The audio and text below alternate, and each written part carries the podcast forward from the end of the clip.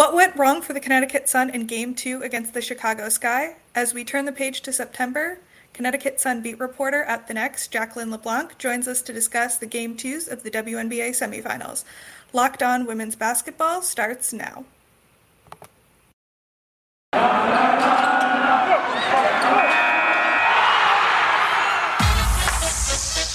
You are Locked On Women's Basketball, your daily podcast on women's basketball.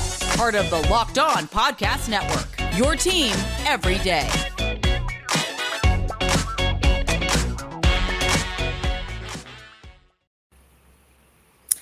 Welcome to Locked On Women's Basketball. I'm Natalie Heverin, a features writer and the Atlantic 10 beat reporter for The Next. Thank you for making Locked On Women's Basketball your first listen every day. And remember, Locked On Women's Basketball is free and available on all platforms, including YouTube. On today's show, we're going to discuss the Connecticut Sun's Game 2 loss to the Chicago Sky, how the current Sun team compares to teams of the past, and the second semifinal game of the night, where the Las Vegas Aces even their series against the Seattle Storm. Good morning and happy Thursday. Joining me today is our Connecticut Sun beat reporter, Jacqueline LeBlanc. Starting off, what did you see from Connecticut yesterday? So yesterday, the Sun had a huge opportunity to take Game 2 after, kind of surprisingly taking that Game 1. Curt Miller's kind of theme for the whole series, I guess, is playing messy and making it messy. That's what they really attributed their Game 1 win to, just playing really hard physical defense and really disrupting what Chicago does so well in their free-flowing offense. And that did not exactly come to fruition yesterday. So I didn't think the Sun necessarily played bad defense in the first half. They definitely played really hard and gritty. You could see them hedging. Chicago just made some really good shots. They made some really difficult shots. And that's honestly what everyone expected them to do during the pregame. That's all James Wade talked about, was that they're going to make shots, and that's all they need to know. During the post game of after Game 1, the Chicago players, Azaré and Quigley and even James Wade, also said, it was an uncharacteristic shooting night for them. They're going to make their shots. That definitely happened. The Sun didn't necessarily hold up their end of the bargain, and they didn't really have a great offensive game last night, especially in that first quarter, which has been such a big focus for them. And the key to that first game was really coming out hot and kind of forcing Chicago to play their game. So there really was not a lot of offensive balance. We saw Jonquel Jones get involved real early, which was great for the team. Definitely something they needed after, being limited in that first game. But no one else on the team really contributed. Natisha Hiedeman was the only other player to end up in double digits. Like I said, they let Chicago get into their flow real early, let Chicago get settled and comfortable real early. Again, I don't think the Sun necessarily played bad defense in the first quarter, but coming out into that third quarter, even though the Sun were making more shots, kind of looked like they might have gotten into a rhythm. They were letting Chicago make a lot of easy backdoor cuts, and they really had exploited them on defense in that third quarter. Just something I wanted to point out is, in my article, I wrote a lot about how the Sun coming out in the first quarter is really important.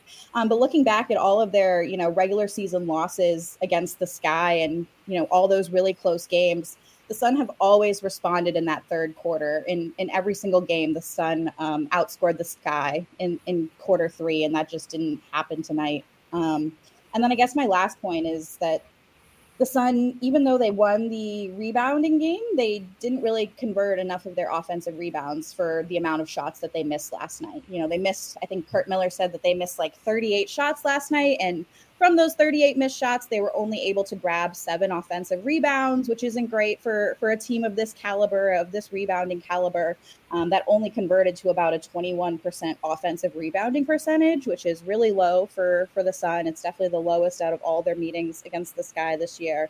And just most importantly, I think they only got 6 second chance points off those 7 offensive rebounds. So when Courtney Williams and DeWanna Bonner are not making anything, when the offense isn't really going, they really rely on those second chance points. And that's something that Chicago was really able to stifle them with last night. So, yeah. Your story that went out yesterday before the game was titled, Did the Connecticut Sun Finally Figure Out the Formula to Beating Chicago? And I think we got our answer yesterday. How do you think the Sun recover as the series goes to Connecticut? You talked about a lot of points that didn't go the way they wanted them to last night. What needs to change as they go to play 2 games in Connecticut? Mm-hmm. The Sun still really want to commit to playing messy basketball. I think, they're really committed to just disrupting Chicago, and that's how they're going to be able to win this series, is disrupting Chicago and forcing Chicago to be uncomfortable and kind of play that how they want to play. But the Sun's offense needs to pick up. The Sun are best when everyone is balanced, even though, they have multiple offensive threats. They have the reigning MVP in Jonquel Jones. This offense is the best when multiple people are scoring in double digits, when people are sharing the ball, when the ball is moving very quickly and easily. And at times, especially in that first quarter, they felt really stagnant and they felt like they kind of didn't know where to go with the ball. So they definitely need more offensive contribution. Bri Jones last night missed a lot of uncharacteristic open layups. Alyssa Thomas missed a few open layups. DeWanna Bonner, after scoring 15 in game one, although, that wasn't necessarily the most efficient 15 points. She was 0 for whatever from the field tonight. She only had 2 points, and they were both from free throws. And then on that, the Sun only hit 50% of their free throws. I think they were 8 of 16 to end the game. That is definitely not good for them. It's okay. I think they average around like 70, 80, and it's okay to miss a few, but especially, coming up in crunch time when they actually were able to kind of lessen that gap in the fourth quarter when the bench was out there, those extra free throws definitely would have kind of seemed to make a difference there. So they definitely just need a more offensive balance, more offensive contribution, whether that's from DeWanna Bonner and Bri Jones, but especially the backcourt. That's kind of been a focus throughout this series. Courtney Williams has not had a good offensive game all playoffs. So, either she's due for a game or she needs to kind of step up and kind of make better shots. I think the shot selection sometime was rushed and poor. But that is definitely going to be the biggest thing, is can they disrupt Chicago with their defense and not let Chicago get into rhythm? And, who else on this team other than Jonquel Jones is going to step up on the offensive end? Yeah, and to your point about free throws, I believe they started 1 for 7 on the night. So finishing 8 of 16 was actually a significant improvement, especially I think most of those came in the fourth quarter. With all of those things that went wrong, missed layups, missed free throws, what was the vibe that you got from the players and head coach Curt Miller postgame? Yeah, so Jonquel Jones and Natisha Hiedeman, who were the 2 leading scorers for the Sun last night, they came out in postgame and it was kind of the same every time the Sun, lose a game, lose a close game, whatever it is. They take a lot of responsibility for that on their own and their own actions, a lot of it being self-inflicted. They didn't necessarily talk about things being self-inflicted last night, but you could tell that was kind of the vibe. Like they knew they had a big opportunity to, they stole game one. If they could possibly steal game 2, that would have been huge coming back to Connecticut with 2 games left here. So I think they knew like they had a real missed opportunity and, it was kind of just not making good shots. Natisha said it in that first quarter, she didn't think they came out with the same energy they have been in the past. And again, they felt really stagnant.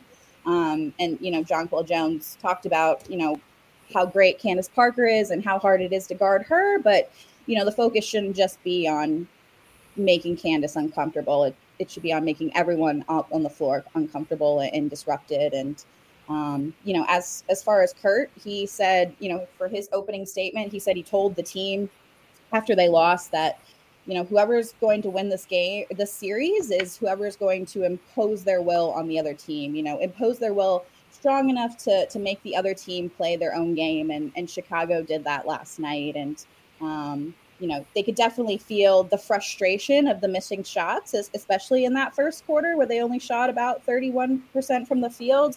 I think Curt kind of alluded to it, how it felt very kind of disappointing and deflating to to make or to miss shots, especially some open shots, some easy looks that they had in the first quarter that usually would have gone down. And then the next possession on the other end, Chicago goes down and makes a really difficult shot, or they make a really difficult three. You know, Candace had that and one from three. It just seemed like everything was going right for Chicago. And, you know, Connecticut was missing open shots, missed opportunities. I think that was a little deflating to them as well from Curt's perspective. Coming up next, we'll talk about how this Sun team differs, or maybe not, from seasons past. But first, betonline.net is the fastest and easiest way to check in on all your betting needs, and yes, even your women's basketball betting needs. I personally am not, but I love that betonline.net offers these options for the WNBA, and it's a very big deal. The Chicago Sky open up as 1-point favorites for Sunday's Game 3 against the Connecticut Sun in Connecticut, and the Las Vegas Aces open up favorites for Game 3 against the Seattle Storm in Seattle. These were all up the morning after last night's game, which ended just after midnight on the East Coast. And you can also bet on both series with just a couple of clicks, from the WNBA to Major League Baseball, the NFL, the NBA, and .net has got you covered for odds, lines, and games. Head to BetOnline today or use your mobile device to learn more about the action happening today. BetOnline, where the game starts. So taking a step back, this was a question posed to me by Jackie Howell, who covers the New York Liberty over at The Next. What have you seen as the difference, the 2019 Jonquel Jones and Alyssa Thomas playing together and the two playing together now in 2022? Yeah, well, I think the biggest difference is, in 2019, during the playoffs, Alyssa Thomas was averaging about 37 minutes a game. JJ was averaging about 32. You know, they were the front court. You know, we didn't have a dominant Bri Jones that we have today. DeWanna Bonner wasn't in the mix. So it was in 2019, it was an easy decision to keep AT and JJ out on the floor whenever you needed them, pretty much at all times. That's how they kind of were super dominant. They have a good chemistry and flow there. Not to say that they don't this year, but I think, you know, kind of just the team construction was different. You had Shekinna Stricklen back then, who kind of gave you more of a consistent floor spacer. You have a DeWanna Bonner now, but, you know, sometimes she can be a little bit inconsistent. You know, Shekinna was a lot bigger, or not a lot bigger, but, you know, she was really consistent from the three, and that's how you kind of could rely on her to space the floor. Alyssa Thomas, you know, sometimes with this big lineup now, she's playing the three. You know, she can space out to the floor, but, you know, she's not necessarily a threat from deep. So that kind of, personnel-wise, I think that makes a big difference. Courtney Williams, of course, you know, she was on both these teams in 2019 and this year. In 2019, she was much more of an offensive threat in the playoffs and a huge part of their playoff run, where she's been relatively very quiet this year. So, I think spacing was a little bit better in 2019. The offense was kind of clicking at the right time. Not to say that it's not now, but, you know, I think you could see some of their inconsistencies with, you know, just balancing the lineup. Curt throughout the season has tried a jumbo lineup is kind of what we've called it, of Bonner, Thomas, Bri Jones, and Jonquel Jones. And he's come to that a few times during this series specifically. But of course, it's not as free-flowing or like Chicago's offense. So I think personnel is probably the biggest thing, and then kind of balancing the lineup of when you have four really, you know, a big difference maker on the court, and they all kind of play the same position, and they're all kind of, you know, congested in the post. How can you kind of move the offense around and make sure they get all involved instead of kind of only one or two people being involved? Yeah, I agree. That was kind of my short answer to Jackie when she posed the question to me. I definitely think that the personnel is a lot different. When I covered the team back in 2019, the bench was a lot less deep. You kind of, you really didn't, as you alluded to with the minutes played, you didn't take out Jonquel Jones and Alyssa Thomas, especially in the playoffs. for longer than a few minutes, maybe even like 30 seconds at a time. And Shekinna Stricklen definitely brings a different spacing than DeWanna Bonner. You touched on this a little bit, but at times the front court to me has seemed disjointed at times.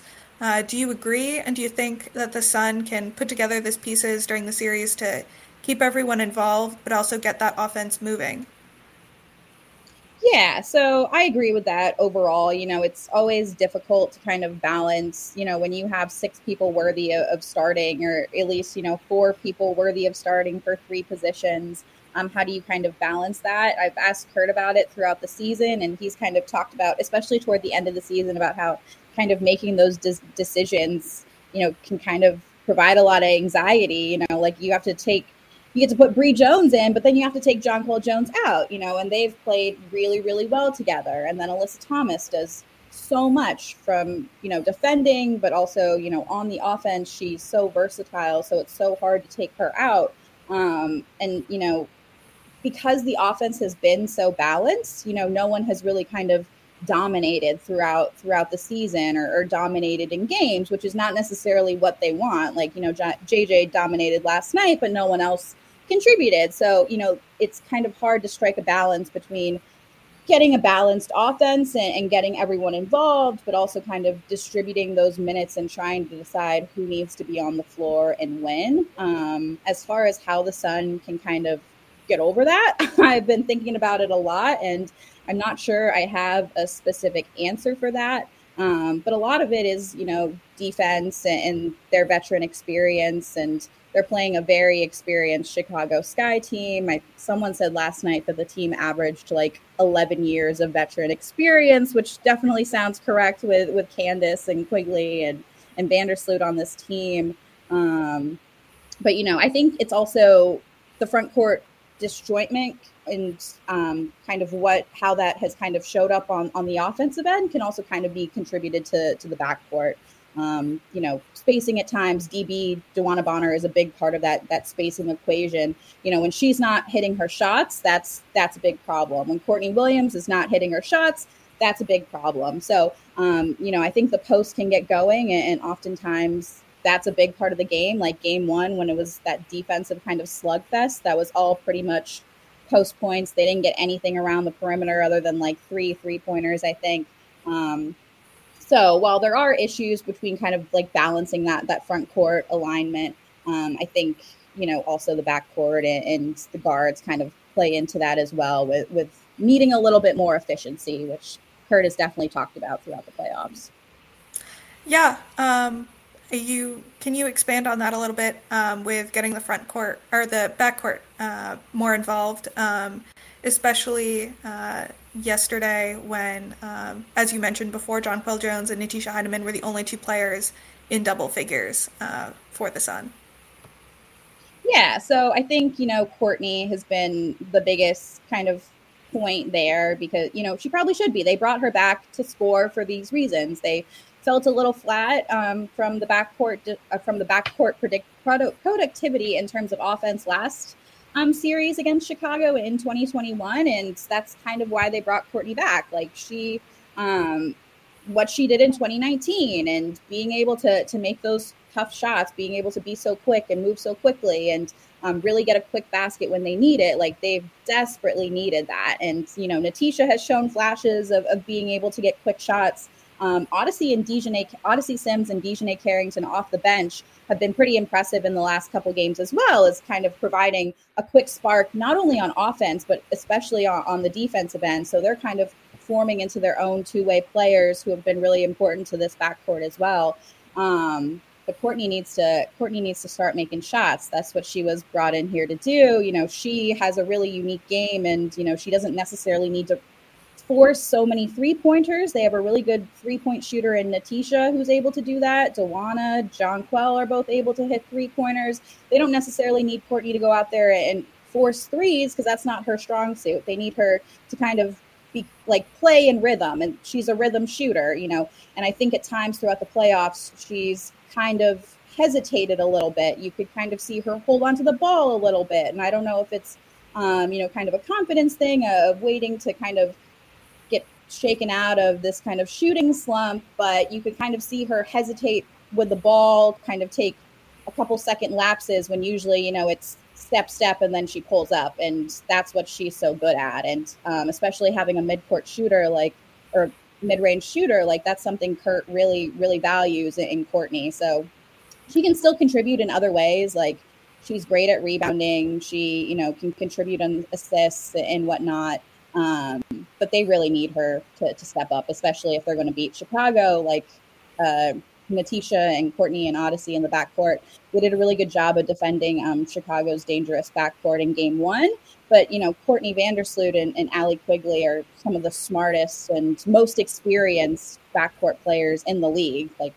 It's going to be hard to lock them down multiple times in a row. Chicago hardly loses 2 games in a row. So they're really going to need someone to step up, and not to put that all on Courtney. DiJonai has been big from the bench. Odyssey's been big from the bench. Natisha has had some really good flashes at times and might have struggled with some consistency. So everyone's really need to come out and kind of be on their best for these next couple of games. Yeah, and coming up next, we touch base on the other semifinal game where Las Vegas topped the Seattle Storm in Game 2. So I know you were busy last night watching the Connecticut game and then in post-game. How much of the other semifinal matchup were you able to watch?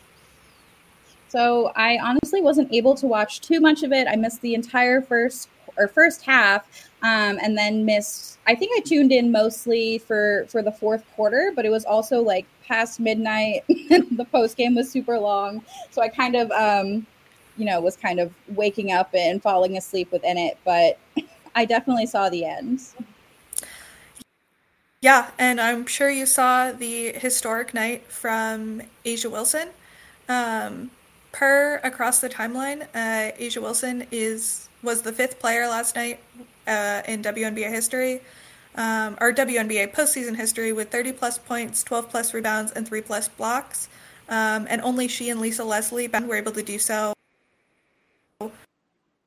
while shooting 65% or better from the field. That was obviously you saw in Game 1, but she only scored 8 points in Game 1. Mm-hmm.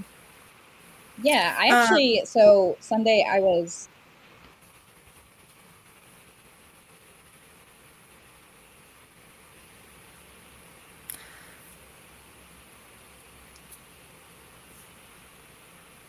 I'm not sure if we lost Jacqueline.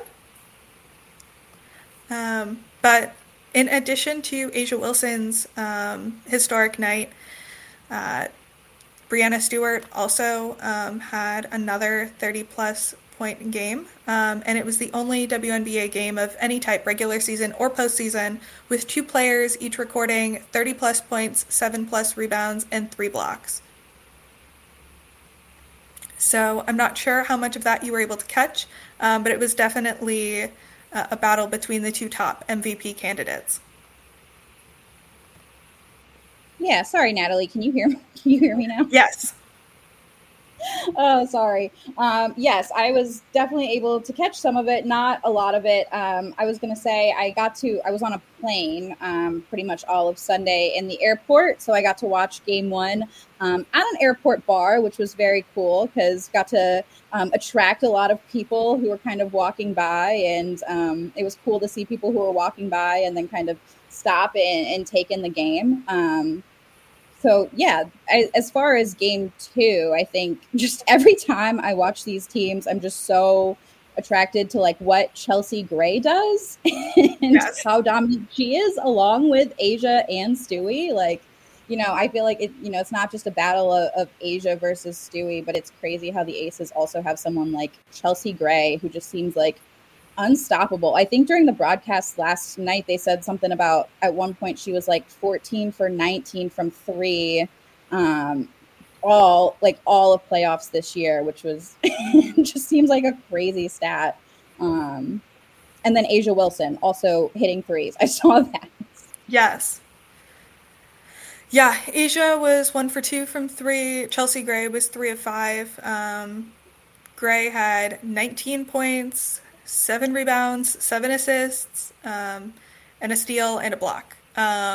You know, watching her, our Isabel Rodriguez has joked that when Megan Gustafson kind of unleashed Chelsea Gray back in the, I believe it was the first game in the first round of Vegas versus the Phoenix Mercury, because what Chelsea Gray has been doing in the playoffs, the efficiency is just incredible.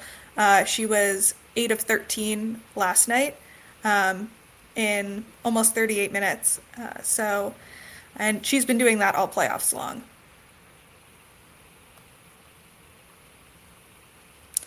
And then another point that came up from Isabel Rodriguez was the differences in calm in Sue Bird and Breanna Stewart. They weren't able to pull out the game, but Breanna Stewart is what Isabel described as just calm and doing things because she can, especially at the end of games. You saw her hit a couple of threes, in addition to missing some threes in the second half. And Isabel described Sue Bird as kind of a scary calm. And you again saw that in the fourth quarter, kind of Sue Bird doing what Sue Bird does at the end of playoff games, as she has in years past. Yeah, absolutely. They, both of them are just like so locked in, but I think you were right about like Stewie just having that like presence also, that kind of like when the ball's in her hand, you can also kind of feel the calmness from everyone else on her team. And we have at least 2 games from each of these semifinal matchups left to go. They both head to the lower seeded, so Connecticut and Chicago will be back in Connecticut Sunday and Tuesday, and then the Aces and Storm will be back in Seattle for Sunday and Tuesday as well. But before we go, Jacqueline, where can the people find your work and your social media? Yeah, well, of course, my work's on thenexthoops.com, along with everyone else on The Next, who's been so great, especially this postseason with playoff coverage. And then, yeah, as far as social, you can find me on Twitter at JackDLeb. It's JackDLeb. I'll be on site Sunday for the game in Uncasville at Mohegan Sun Arena. It'll definitely be a huge game. I think it'll be very interesting just to see who comes out kind of taking the first punch. You know, Connecticut feels, I know they said they feel good with having 2 games in Mohegan Sun Arena, you know, having to take those 2 opportunities there. But like I said, Chicago doesn't lose 2 games in a row. So I feel like this Sunday game, one of the Connecticut series is definitely probably feels a little bit heavier. I hope there's probably more of an urgency to win Sunday and instead of letting Chicago take it. So yeah, it'll be interesting. I'm sure we'll have something else that'll come out of this series. It's been such a good series to start with anyway. So yeah. I am excited to see what you write out of the 2 games in Connecticut. So thank you again for joining me, and thank you to our viewers and listeners for making Locked On Women's Basketball your first listen every day.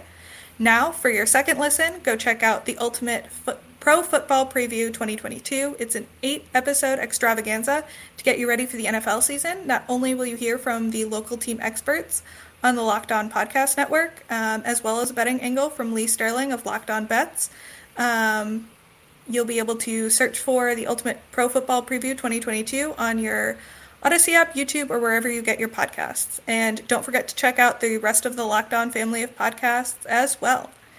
Thank you again, Jacqueline, and until next time.